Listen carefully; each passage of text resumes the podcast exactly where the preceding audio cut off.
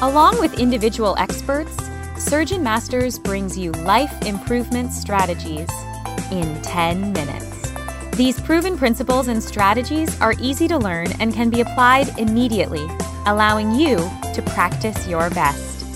Here's your host, Jeff Smith. On this episode of the Surgeon Masters mini podcast, our guest is Dr. Alvin Jones, a pediatric orthopedic surgeon in Southwest Ohio. Welcome, Alvin. Thank you, Jeff. Glad to be here. So, Alvin, as we've gotten to know each other, you've seemed to have a lot of thoughts and ideas in the realm of leadership, performance improvement, a lot of things that are just, I think, really critical and key to almost any surgeon's life. What do you say? You know, one of the things that I have realized is even if we don't have a formal leadership role in our institutions as surgeons, we are leaders in our OR. And so I've tried to be a better leader and I've taken courses, read a lot of books on that. And, uh, you know, one of the things I would like to talk about today is admitting mistakes. You know, this is this can be tough sometimes as a leader to admit mistakes, but I do want to want to let people know how valuable that is. Absolutely. I can admit to a lot. I, I tend to have an easier time admitting that the smaller and smaller the group, but I think you're taking a broader view of that. Why don't you share what you mean by it? Yeah, so I've taken a uh, quality improvement course at my institution, and also I've done uh, some research or, or reading on this. And one of the best books I think that talks about this is called Black Box Thinking by Michael Syed. And it really altered my view on mistakes and failures. It basically highlighted that if you don't recognize your mistakes or failures, then you do not learn from them or actually progress towards success. So, you know, I think one of the biggest things that we have to do is start admitting to ourselves when we've made mistakes and failures, which even as a surgeon, it can be hard. And that book also taught me that the mentality behind that is pretty deep within our society. And it stems, you know, as early as grade school, where you see kids that are afraid to raise their hand in class out of embarrassment of being wrong. So there's some shame associated with mistakes. We also notice that in society, if somebody makes a mistake and it's made public and media, a lot of times there's some outrage or some blame that they have to take, and that can be hard for people. So when we think about mistakes, a lot of times we can actually predict what other people would maybe think about us if we make a mistake. It's sometimes hard for us to admit these mistakes. But one of the things that we find is that actually, especially as a surgeon, if you're admitting mistakes to yourself, that helps you understand where you went wrong. And then you can actually take that and learn from it and then adjust what you're doing and adapt. Also, if you're dealing with patients, uh, what they found is that patients are less likely to actually sue you when you've been apologetic and sincere in your apology when you've uh, had a complication or mistake. What they really don't like, though, is when it seems like you're hiding something from them, if you're actually trying to cover your own behind, so to speak.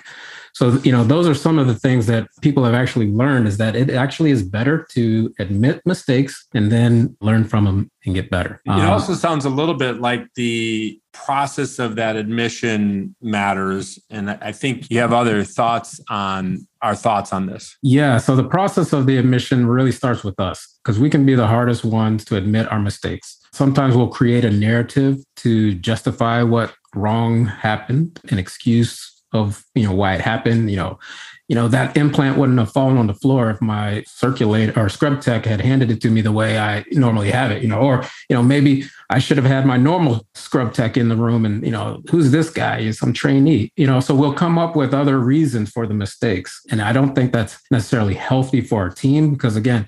If we want to also have a healthy team, we also need to admit to our own mistakes and failures but if we're going to learn from it, instead of actually perpetuating this blame culture, we really need to be looking into the why of why did this mistake happen with the actual intention of finding out how to do better, not to blame or castigate people.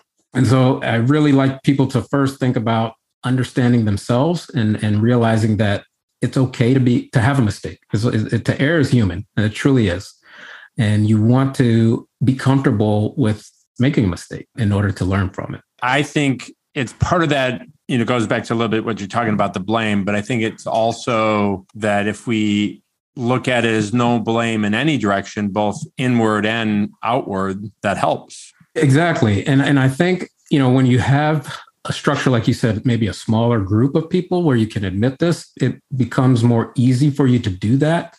Uh, I do think it is important to have a safe environment when you start off admitting things.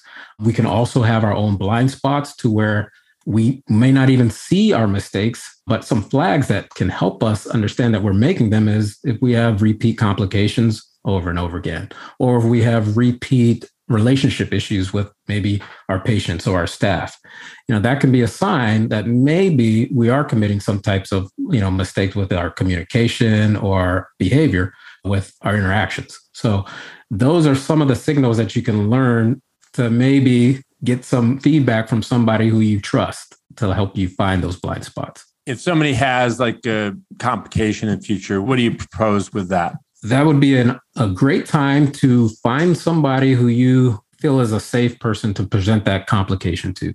Now, the safety is key. So, some institutions, M&M may not be a safe place because there can be political agendas going on in an institution.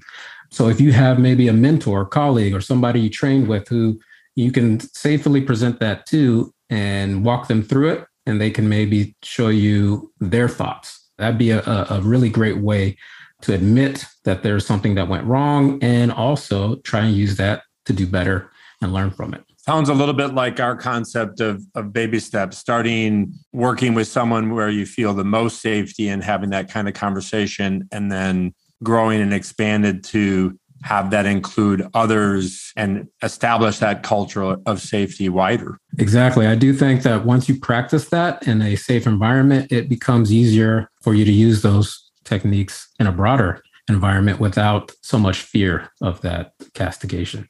Well, that's awesome. Maybe you can highlight the take home messages. Sure. First one is to err is human. You're going to make mistakes. The second one would be determine that you will use your mistakes to improve in the future.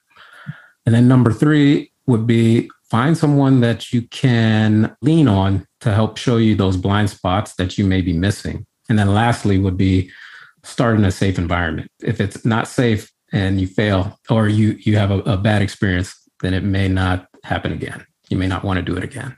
Alvin, thank you so much for sharing that message with our audience. It was my pleasure. Thank you, Jeff. There you have it. In less than 10 minutes, this is Jeff Smith along with Dr. Alvin Jones until the next episode of Life Improvement Strategies for the Surgeon Who Wants More. Ciao. Now, take 10 minutes and put your plan into action to practice your best.